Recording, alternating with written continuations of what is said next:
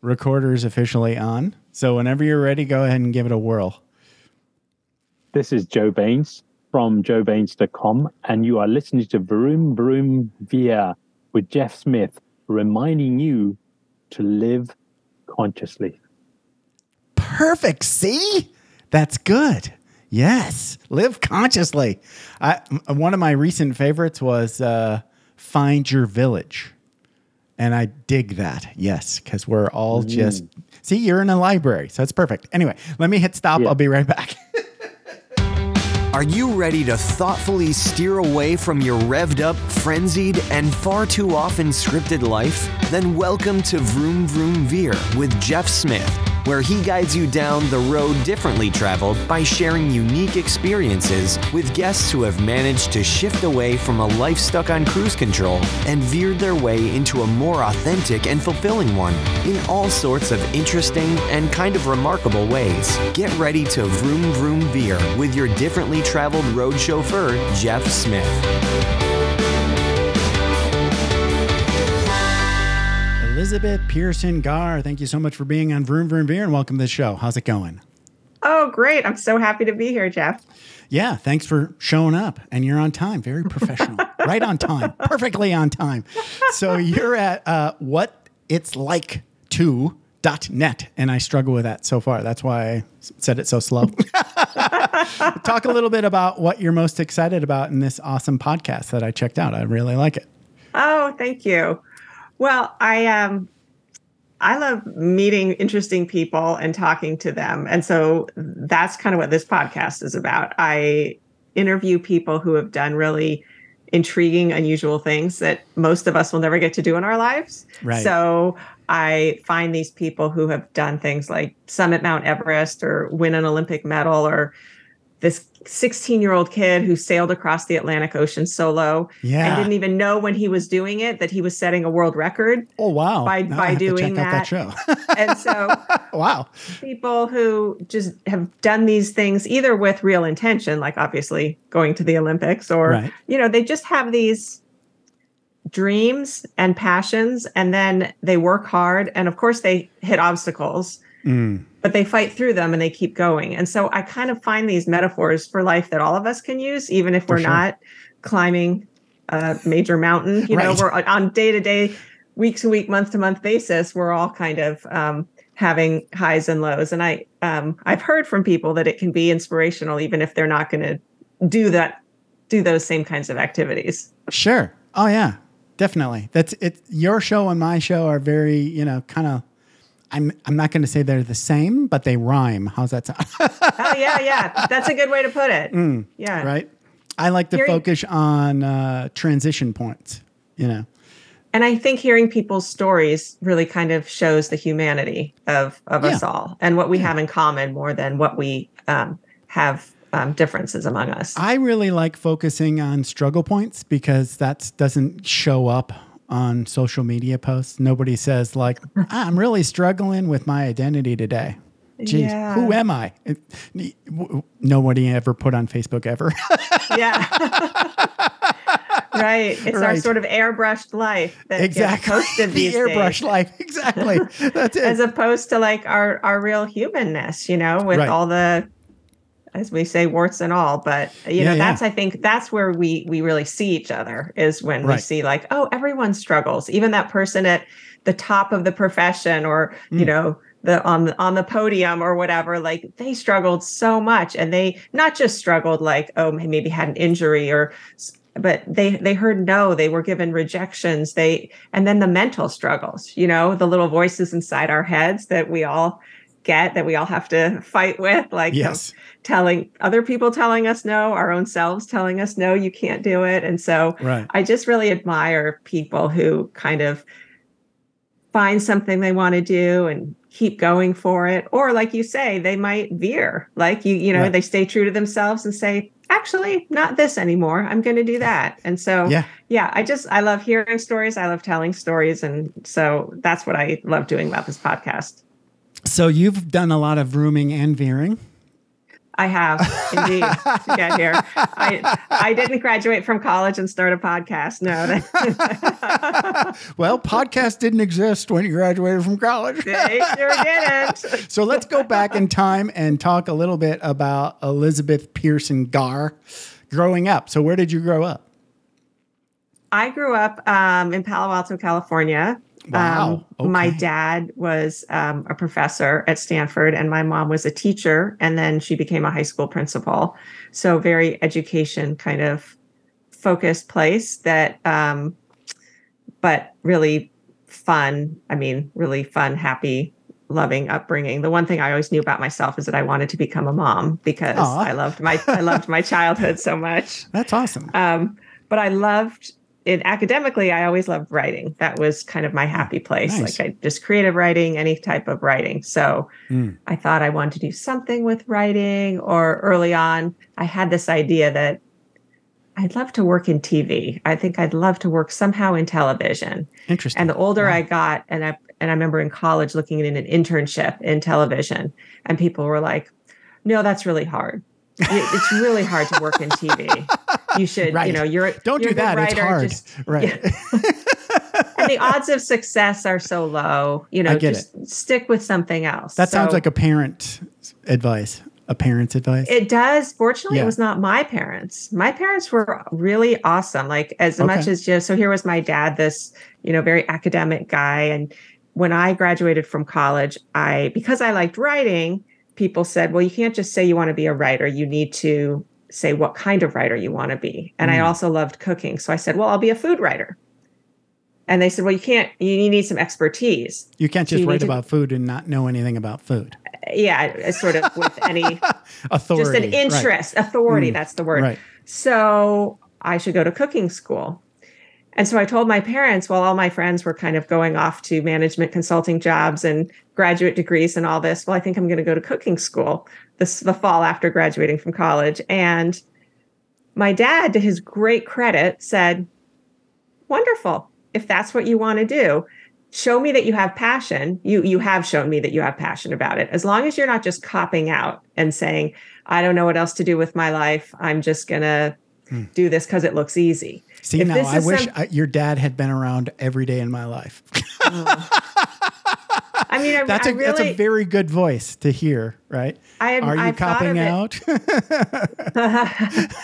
I, I really admired it because I know in his heart he yeah. probably thought like, he has loved his career. So he probably thought, oh, maybe she should get a PhD. You know, that's kind of a parent thing to do, right? You, right. If you like what you're doing and you see your kid, you think, oh, maybe they should follow in my footsteps. But he never did that. He really looked at me and my sister and thought, well, what do you love doing? And he knew I had this real creative spirit.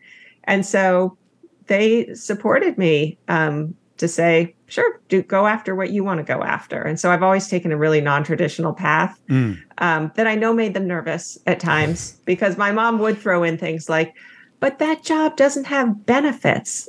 And, that, and I remember thinking, benefits? I'm like 23. Let me live my life. That's true. But that job mom, doesn't have benefits. true. I get it now. As a mom, I can see if my kid, one of my kids is super, super artsy and she wants to be like an actress and a singer. And I could see mm. myself thinking, that doesn't feel safe. On the other hand, I was kind of that kid too. I kept wanting to do yeah the creative route. So yeah, yeah. I appreciated my parents, you know, not pushing me to just do some job that I felt was boring. I I admire the people that can go sit in an office for 8 or 10 or however many hours a day. That just was hard for me. I get it. okay, so let's let's just uh, cross some T's and dot some I's. So you went to Harvard, right, for your undergrad, and then yes and that was in literature or history uh, or history? History and literature. History. It was a combined combined major. Well, wow. they call it concentration. Yeah. Nice. Yeah. And then you go to culinary school. Is that what it's called? Uh-huh. Or cooking school? Culinary school. Yeah, culinary, culinary school. Culinary. That's a hard word.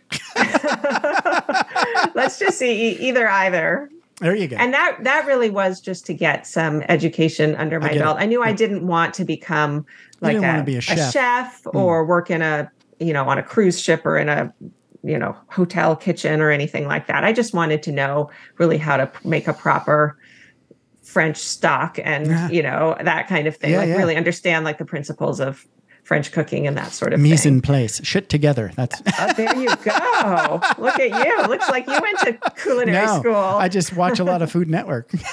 oh yes, but okay. I will say, like the idea of that. I, am I saying it right? It's French. I don't speak French, so uh, when they say oh, mise en place, right? Is that how it's said? Mise en place. I mise en place. There you mm-hmm. go. See, I learned something. Good for me. I don't speak French either, but I do remember that from cooking school. right. And that, you know, whenever you watch a cooking show, everything's already prepped, right? The onions are cut and measured, right? And they're in a little thing, right? So you do that for every little ingredient. And then when it's time to cook, it makes everything easier, right? That's the concept. That is, yes, and they also make it all look so easy on a right. cooking show because that's already done. It's done, and they right. say you just throw in the celery and the carrots, and then you. Like, well, yeah, that's why it takes you five minutes. Exactly. I have to sit and do my my right. prep chopping for twenty minutes ahead of time. so that's got to be like the low end job in the in the restaurant doing prep. I would imagine. Yeah, it must be. You know, I've never. So I, I never did work. I never worked in a restaurant. Right. I, I don't know if you've watched the show The Bear, but um, my I was watching with my husband, and he was like, "Wow, did you ever do that?" And I'm like, "No, I'm. I can't. Like that's hard work. Yeah, that is. You're. Yeah." You know, you got huge stock pots of things. Mm. Like, no, I, I never did any of that work. Whenever um, I watch like the the super intense restaurant kind of service kind of shows, you know, yeah it it's very militaristic. Like oh, yes. there's there's a guy in front yelling things out, yep. and everybody says yes. It's like yes. the Navy. Yes, chef. Uh-huh. Yeah, and you have to say that because they want to know that you heard them. You know, just like in the Navy, it's like say it back. What did I say? Say it back. Don't make me sell, tell you to say it back, right? And that that's a thing they do in the Navy. It's you know? like with one of my kids.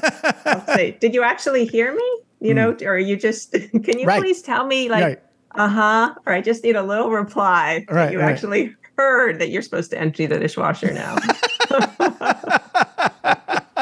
okay, so all right, so you go to college, then you go to cooking school. So what happens next? Because that's a beginning so, and an end, and an end yeah. and a beginning. Yeah. So then I was a food writer and I still had this idea like, I'd love to work in TV. That was kind of this dream that had been germinating for a while. And okay. I happened to read that this new network, this cable network was starting, and it was called the Television Food Network.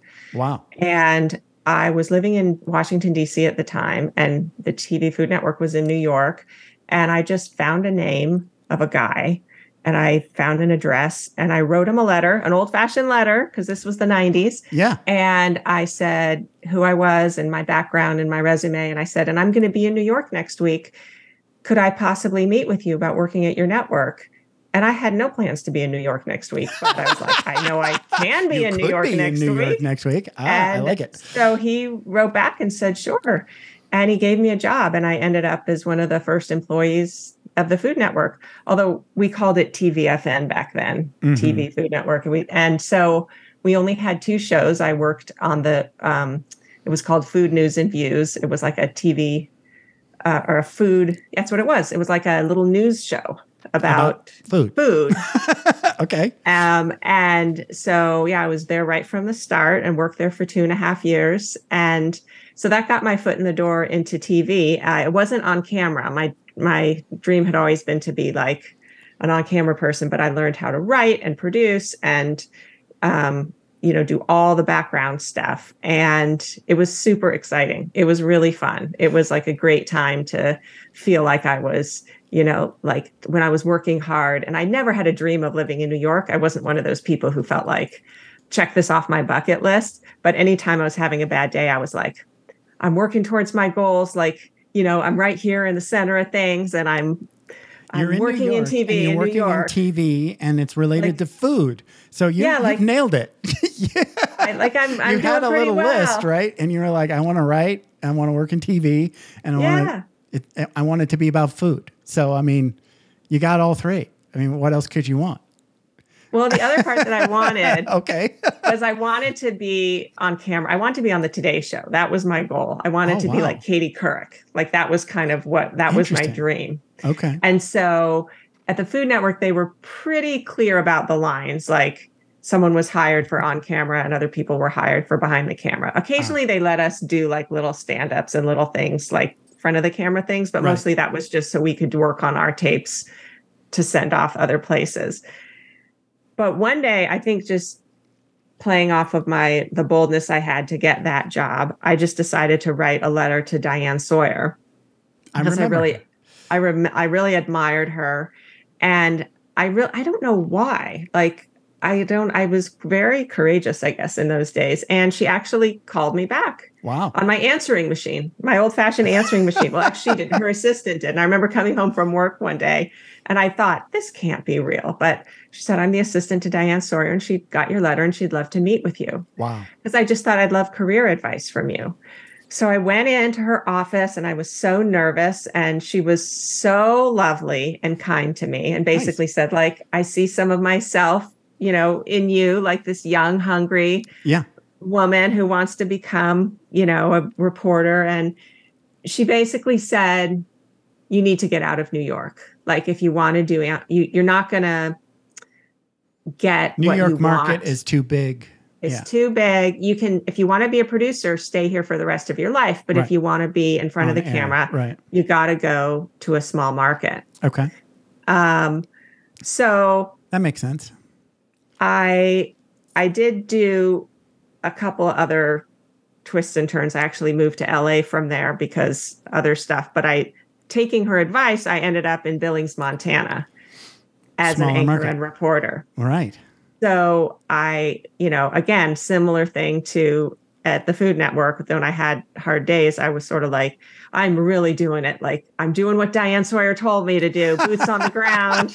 Right. And I worked so hard. I mean, I just was trying to put my best foot forward all the time and just like sending out tapes to bigger markets and everything. So this was my total vroom vroom. Yeah. Like, yeah. Yeah. This is a big veer.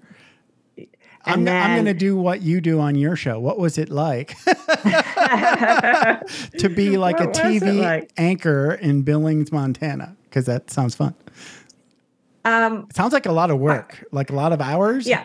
Yeah. It was. It was a lot of hours. So I um I was the weekend anchor and then I was a reporter for 3 days in the week. So my days off were 2 days on the weekdays. Okay. So I felt like I didn't really have any life because my weekends there wasn't in my mind a lot going on in Montana. I didn't really have any friends except who was at the station Okay. and they mostly had the weekends off. And if anything was coming into town, like a show or anything, it was Something on to the do. weekend. Fun. Yeah. Yeah. Right.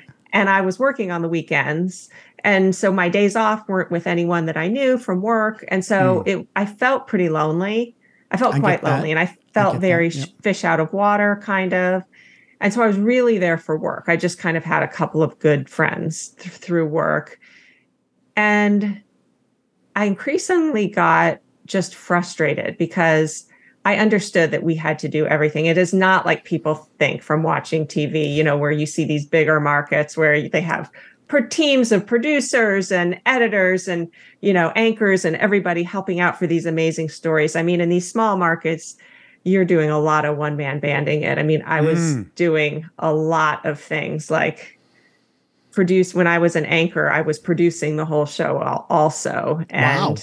it was yeah, yeah, it's a lot of work. You're going out. I mean, you had we had ca- a cameraman to do field sh- field work. Okay. But then the nice thing is that we had a lot of autonomy. I mean, we got to create really fun and interesting stories a lot of the time. Okay. Right. Um, but after a while, I just got pretty demoralized at how much of the industry, it just became increasingly clear to me how much was just based on my appearance and not Mm. on the quality or content of the work that I was producing. Interesting.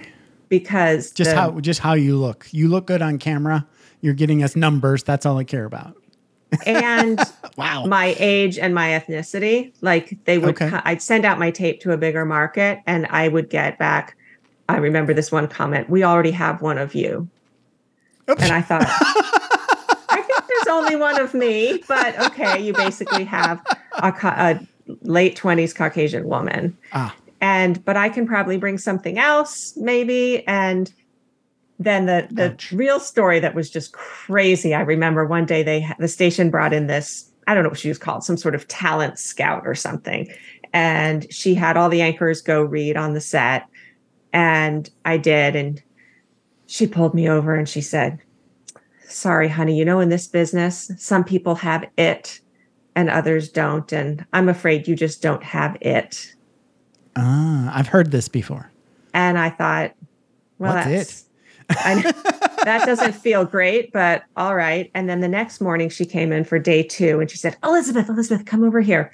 She took me in the back and she brought all this makeup and this, she put all this stuff in my hair, mm. put all this tons of makeup on. She goes, go back on the set and read again. See if I think I did up. the exact same thing. And she had this big smile and she goes, now you have it. Interesting. And I said, so it is makeup and hair? The makeup and hair. that is interesting to me because I read the exact same copy and I pretty much read it the same way. Right. And there was just enough things like that where I thought, you know what? At the same time, then there's you you have to factor in your personal life also. My right. sister had her first baby and I realized like, wow, I have zero personal life here. Haven't right. gone on a single date. My sister's moving on with her life. Like, what am I doing? Yeah, you're just all in on this job thing. Right. And if I knew, if someone were to say, which of course they can't ever say with anyone in any career or any part of your life, like, if you do this, it will lead to that and it will lead to that. And therefore just keep going. You'll you'll make it. Right. I probably would have if they'd said you just do two years here and then you'll do two years in right, right, Omaha and two years in Dallas and then right. you'll end up on the Today Show. Oh, I certainly would have done it, yeah. but there's no guarantee of anything. No. no. So right, I veered. okay, so after how long in in Billings? Well, less than two years because okay. I had a contract for two years, and it's the only time in my life I've ever broken a contract. But wow. I was I was pretty miserable, and right. as soon as I well, realized, you're lonely like, for sure. Yeah, and when I realized, like, I don't, I don't think I can hack that. I'm not going to do this career wise anyway. Right. Because, and so um, I asked to get let out of my contract, and the only reason they let me do it was because I told them I'm not um, I'm not going to a competitor. I'm I'm getting out of the industry. Okay. Um, right, right. so they they let me out. Okay. And so um, anyway, that I I I, went, I moved back to LA and I I started working. You know, I I kept working in um in media, just not in front of the camera gotcha. stuff. So I kept. So now you're writer producer. Uh, yeah. Yeah, yeah, yeah. So I I uh, I feel like that was an interesting journey because I still I don't regret that decision because you have to you have to own your decisions of course that you've made and I right. made it very thoughtfully and um I know that it was the right thing to do at the time. I still would love to have had my dream job. Like mm. it's not that I didn't want to have that, but I think you have to realize that nothing is done in a vacuum and that everything has a cost. Yeah. And yeah, so yeah, if you're going to do one thing, you know, if I was continued down that path, I was sacrificing a lot of personal life as well as a lot of professional integrity. Like I was hmm. doing mm. stories that I didn't think were that important anymore. And, you know, it just didn't turn out to quite be the job that I thought it was going to be. And so I just thought it was important to keep reevaluating what I For thought sure. was important. Yeah, you know, some of my best decisions ever were like you get to this point, like a decision point, a veer, yes. right? And you go, yeah. I thought I wanted that, and now that I see what it is, I don't want it anymore.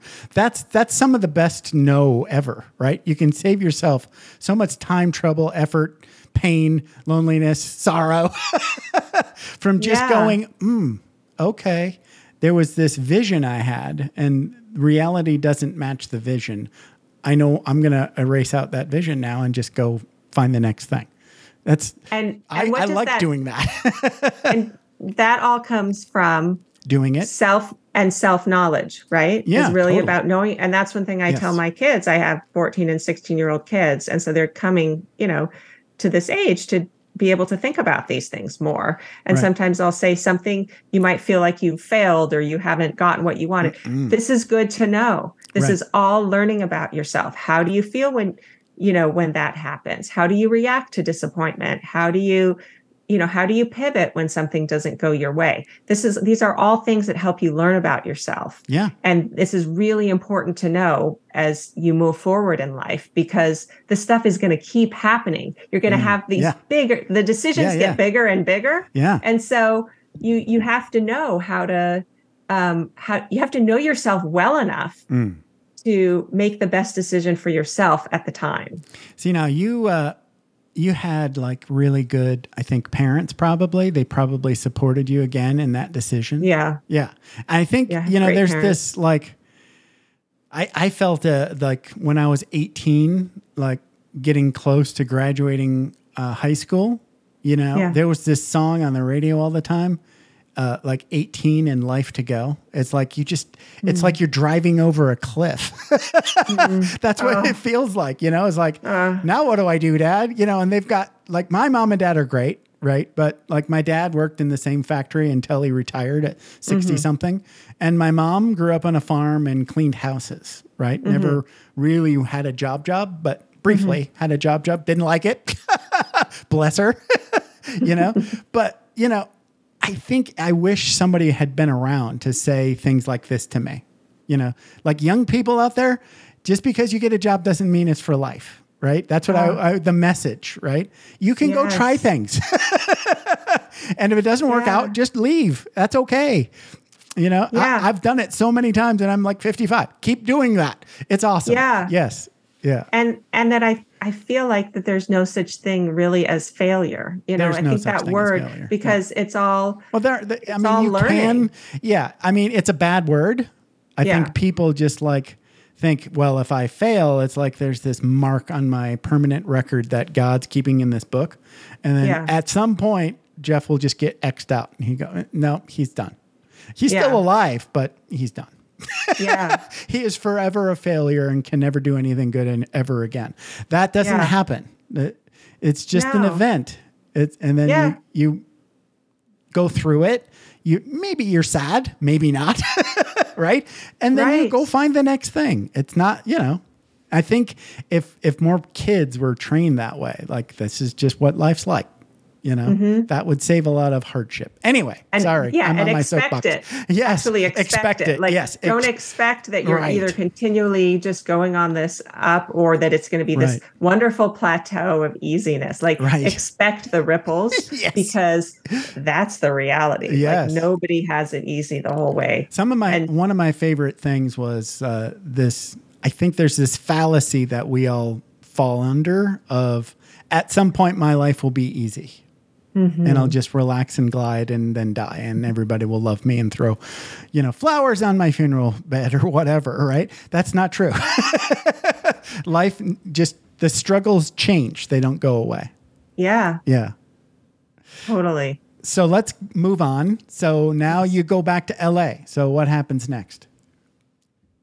So I kind of try to figure out, you know, well, first of all, I, I was really happy to just be back in California because, um, like I mentioned, I was feeling like I wanted a personal life again. And so, Yeah. and I found I had lived in LA before and I found, even though I'm from Northern California and there's kind of a, a Northern California versus Southern California, like bias thing. I love I love LA and I just found it a Mm. really um, open place of um, and there's a lot of creativity um, and LA's people great. just so um, welcoming. You know, so like oh my cousin's boyfriend's sister's neighbors having a barbecue. Do you want to come next weekend? And I'd be like, yeah, sure. like it's Yeah. just really nice. The social opportunities are endless. yeah, you just fall into these things. You know, I yeah, Yeah. I get it.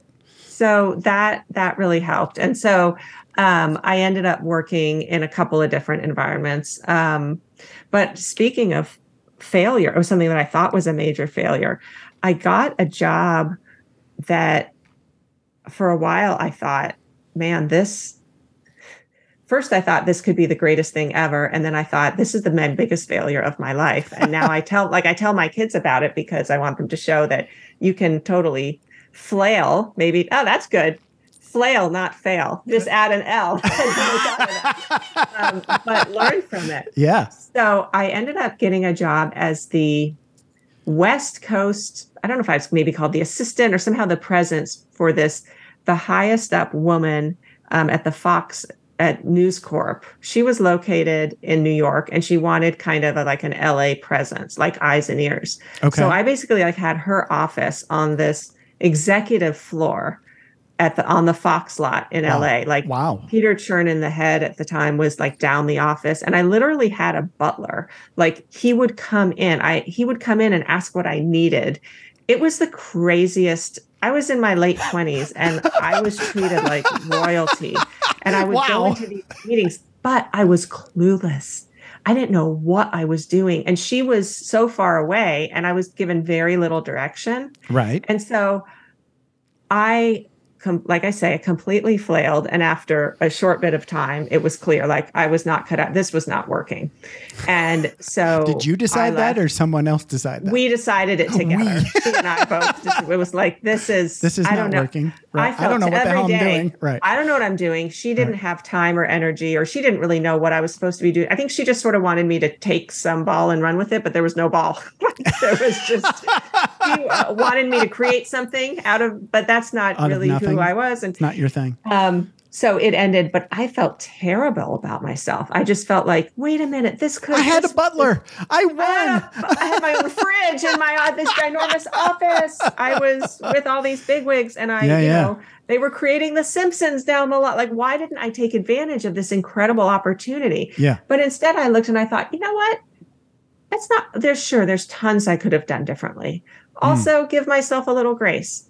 I was I had 20 no guidance. Right. Like like there was no one there helping me. There was no playbook. There was no one checking in on me. There was I was basically getting paid to like sit knows? in an office and yeah ask for coffee. And I need so, I really need some coffee.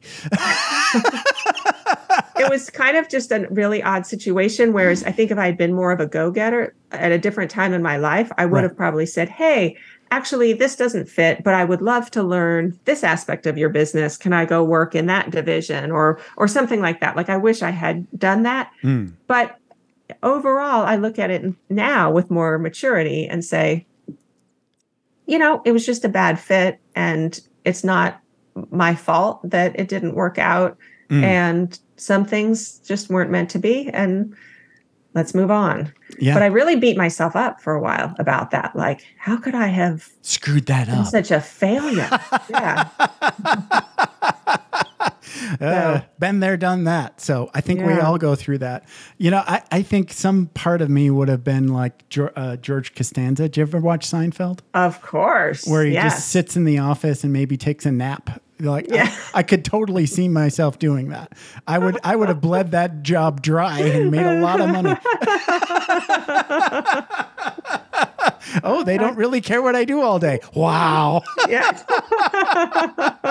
At least you were honest and you were like, uh, am I supposed to be doing something in here? Something. What did you actually just I, I, we don't have to spend much more time on it, but what did you do on those days where you had nothing to do? Did you just like I remember talk to people or there weren't no there was no one really around because I was on this executive floor. You're on um, the C suite. There's nothing. There's yeah, no one around. I, okay. I remember looking. I guess was this sort of when the internet was starting. This was like what was this like late 90s or something i remember i was supposed to be researching they wanted to start some new cable channels so i was supposed to be coming up with ideas for cable channels or something so wow. i was doing a lot of like researching Okay. So I do remember. Well, that you can do that on yourself by yourself. I guess that's what I was doing.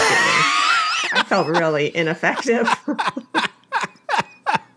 so I I like to I like to be challenged, but obviously I think we all need to be given a little bit of, you know, guidance. Like I like right. to sort of feel like I have some bit of yeah. expertise, of course, yes. yeah. knowing what you're doing. So right so I, I eventually I moved back to the Bay Area where I'm from, right. and um, and I started well, initially, I, you know, it's kind of when the whole dot com boom was starting. So everyone's okay. like, oh, you got to work in tech, you got to work in tech. And so I did that for a little bit. And then I was like, oh, this is not for me. And so then I started working um, for PBS for some shows for PBS out of San Francisco. Okay. And then I eventually went to um, graduate school. I went to get um, a master's in uh, documentary filmmaking. Wow. Which was really really fun and really challenging. Like very the yeah. hardest school I've ever done. You have to get of, really super technical about all the cameras and stuff, right? Yeah, yeah, yeah that's hard. A lot of technical stuff, but again, a lot of amazing storytelling techniques right. and super. Um, just really engaging. I just I just loved it. Um, mm. But it was hard work. We made three films our first year, and then one thesis film our second year. Wow. So it was it's very hands on. Mm. Um, so that was really a fun thing to do. So all that is kind of why I eventually, years later, here started the podcast because I thought, you know, I can't really work in film. I live in the Bay Area again, and I'm not really going to move to LA or New York and work in TV or film right now because I have right. kids. But I thought, well, a podcast can kind of use a lot of the skills that I've learned. Obviously, not the visual stuff, but right. it can use researching and interviewing and editing and storytelling and all of that. Um, but podcasting, as you know, it's it's it's its own beast. Also, like there's a lot that I didn't know. Like right. podcasting has been its own challenge for me. Oh, so this, that, yeah, I've done three different shows. Mm-hmm. So like my first podcast was just sort of like I guess you'd call it like an experiment. Like, mm-hmm. can I learn all the steps on my own, only using the internet to get something like a web page, a domain, wow. and then and then on iTunes, right? And that was that was it. If if I met those three things, I was like, woohoo, right? And I did it. And then it was like a kind of a buddy interviewee show, kind of like a hybrid. Uh-huh. So it's like when I didn't have a guest, a friend and I would just chat.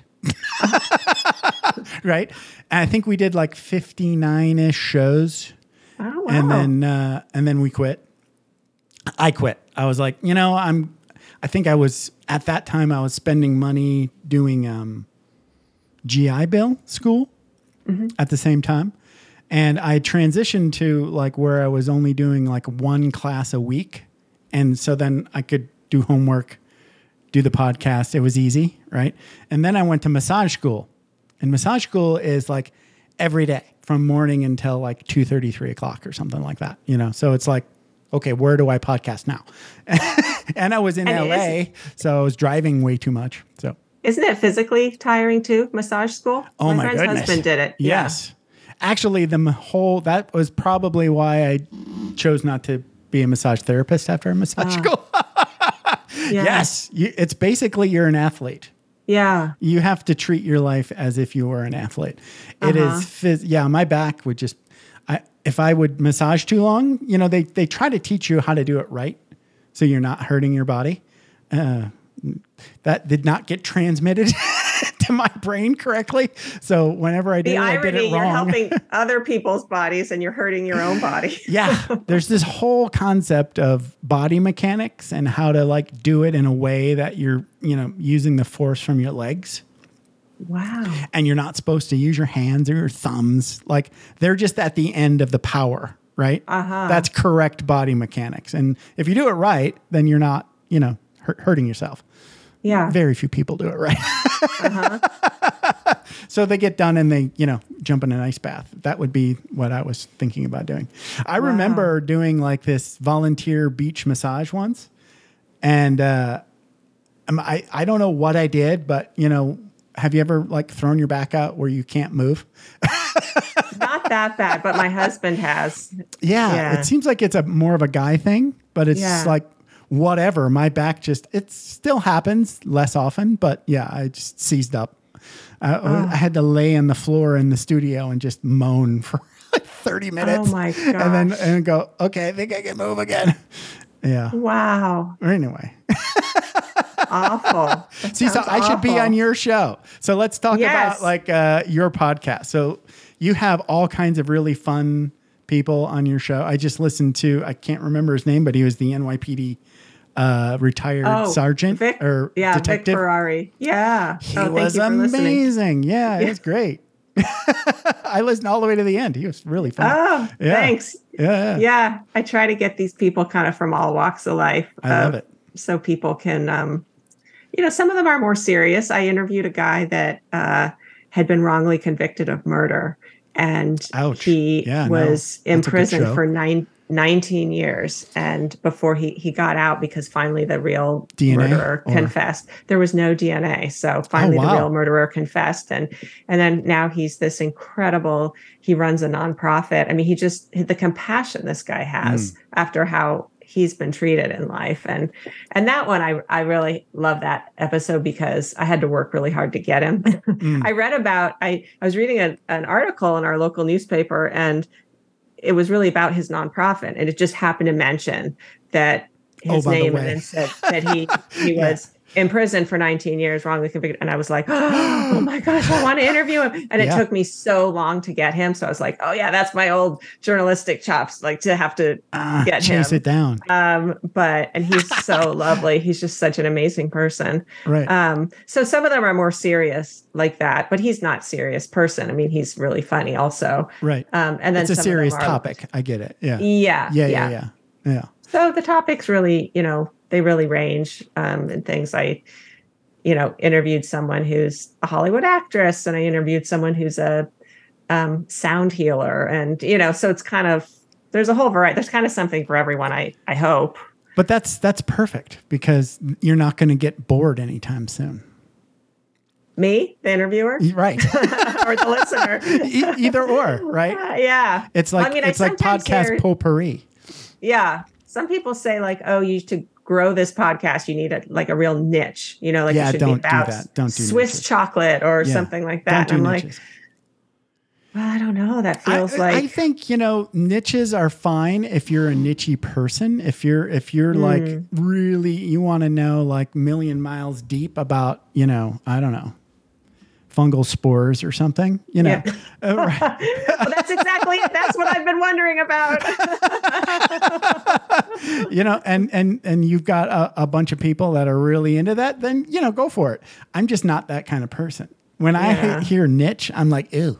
You know, it, mm-hmm. it just seems like, well, geez, that'd get boring after show number two for me. Mm-hmm. Mm-hmm. so I think we're on about the same page on that. Yeah. Mm. Well, that's right. I guess there's just different types of people. Like I remember I actually um I admire you starting the podcast by just looking online for everything. I I took a continuing studies course um, during the Smart. pandemic Smart. to try to get things going. And I remember they used the specific example, which stuck with me since I have a food background. They said, like, don't just do a podcast on food, do a podcast on mangoes. And I, I asked in this little session, I was like, okay, so let's just say I do my podcast on mangoes. And after eight episodes, 12 episodes, I've got no more to say on mangoes. I've done the history, I've done how to cook them. I've Right, like I've right. done everything on mangoes Eight, and I've created episodes, right? I've got my whole mango passionate audience. Now what? Now I want to do a podcast on even if it's a different I mean now I'm I don't want to do fruit anymore. And so I want and they're like now what do I do? Yeah. And so they were like, "Oh, well by that time you've probably cultivated enough rapport with your audience that they'd follow you anywhere. So now if you want to do a podcast on um I don't know, home decor or whatever, they'd follow you." And I'm thinking, I don't know. No. I mean, is that really true? No. Like, I think these are mango devotees. Yes, they don't really care who you are. Yeah. they want I mean, to there know are about some people, mangoes. they, Yep. yeah, they really do care about the host for sure. But Right. it was interesting because I, I guess there's just the, one of the things with podcasting is that there's no template. You know, there's Right. no just sure road to success that if there were, everyone would just follow it and But that's life. fine. But that's not it. Like, Yeah. you just sort of have to find your own road. Yeah, yeah. The, the I, I think I'm I'm reading a Seth Rogen, not Seth Rogen, my Seth Godin. There we go. The other Oh. Seth. There's too many Seths. Um, Yeah. Seth Godin wrote this book, and I I want to say it's called The Practice, Okay. um, and I think it's his most recent book. So he's sort of redefining what art could be, right? Yeah. So it's basically something creative that is not guaranteed to work. That's art. What a great definition. I know. I know. Yeah, because there's no guarantee, right? Wow. And you do it anyway, right? So, you know, that's that's kind of what this shows. My Vroom Vroom Veer, I didn't think that, right? it was just Yeah. like I, I, I started thinking maybe I'll be a writer blogger. And I wrote and blogged for a very long time, but I just don't really enjoy writing so much. It's very, very much a solo kind of thing. I know you Mm-hmm. write, so you can write, right? And it's not like I hate writing. It's just not like doesn't light me up, right? Yeah. It's not like I'm gonna like go, oh, I really have to write now because it's my thing. No, but if you ask me to podcast, I could podcast like as long as it's interview based. I don't think I could do like that Dan Carlin thing that we were talking about Yeah. like just get a bunch of notes and just talk for five hours. Couldn't do that. well, I will say that I think this um, talking with people, you know, interviewing people or being Mm-hmm. Right. interviewed is like the highlight of podcasting for me because it is Yeah. a can be very solitary. And particularly, I work from home. I don't go to like an office or something Right. where I have office mates. Right. And I'm not a huge extrovert, but I'm not an introvert either. I'm kind of right in the middle. Yeah. And so it can be kind of lonely. It's But totally when lonely, I yes. when I get to interact with people, and everyone is so I is so interesting in their own way, even if it's not everyone would be my best friend going forward. But I love talking with every single person hmm. that I've gotten to interact with. right. And so it's really totally the highlight for me is to get to interact with these people. Yeah. So I wouldn't want to just be a writer where I'm sol- solitary all the time. Right. This part is great. You know, the and the best thing for podcasters like you and me to market the show is do other people's shows. Yes. For sure. So I want to do your show and you can come Yeah. back and do my show again. Yeah. No, it really is. It's it really. I knew that going in. I just haven't done it. You know, I haven't done uh-huh. it enough. I've been on a handful of other podcasts, but for whatever reason, you know, when I think about it, I'm going, yeah, that's great. But I think what turns me off usually is it's hard for me to find shows where I can be like, because I'm not, I'm retired and I mm-hmm. don't need money anymore. So, uh-huh. like, it's totally just what Seth said. It's like, this is my art and it might not work, but it's what I'm doing now. so I don't go crazy. And Yeah. and that doesn't really resonate with people on podcasts uh-huh. so much. It's like they want to know what you're selling and what what, what you're, you know, Yeah. how are you making money, you know? Yeah. exactly. So I have to find the, you know, it takes a little bit longer to find the people that are interested in just talking and you Yeah. know, this kind of, you know, expression, I guess is You might want to listen. I interviewed this woman. She's a contemporary artist. She's had shows at MoMA in New York and things, and she's so great. She was actually I went to high school with her. Oh wow. And um, that's awesome. She Talk is, about a good conversation. I, she's so smart and like just lovely how she explains stuff but she is just she's an artist at her core Mm. and just how she this is what she same thing she just needs to create in her life and so much of what she creates ends up literally on the floor because it's Right. not worth you know displaying right. but then other things just end up you know in the on this national for this national audience right. and And she could never tell you which one is going to be the thing no because it's not No. up to her. That's how art works. It's like It just- you're it just has to doing come out it. of her. It comes Yeah. out, and then you put it aside and go, "Okay, that's done now." And if somebody looks at it and goes, "Wow, that's cool," all right, cool, yeah yeah, So it, it that I found really inspirational because yeah, she just is like, this is who I am, and I need to just keep creating. this has been a blast. It's been it's It's been so about an hour, so we should wrap up oh, now. Oh, yeah. so uh, you are at let me make sure i get it right uh, let's see here what it's like to net so talk a little bit about how people can best get in touch with you find your podcast and everything else Oh, thanks. So, yeah, that's my website. And Right. so you can um, find all of the episodes there of my podcast, the Right. whole back catalog. You can also just find all the episodes on Apple Podcasts, Google Podcasts, Spotify, wherever you get your podcasts. But on the website, you can um, all my social media links are there too. So you can contact me. Perfect. Through those. Yeah, perfect. Elizabeth Pearson Garr, thank you for hanging out with me for thank you, about Jeff. an hour. This so is, fun. This has been a blast. if you ever want to ask, pick my brain about podcasting, feel free. I've done it a little bit. So if there's, yeah, that's free. Thanks for taking the time to ride along with us on another episode of Vroom Vroom Veer. For podcast info and show notes, be sure to head over to vvveer.com. That's triple V double ER.com. Man, that's fun to say. And we'll catch up with you next time here on Vroom Vroom Veer.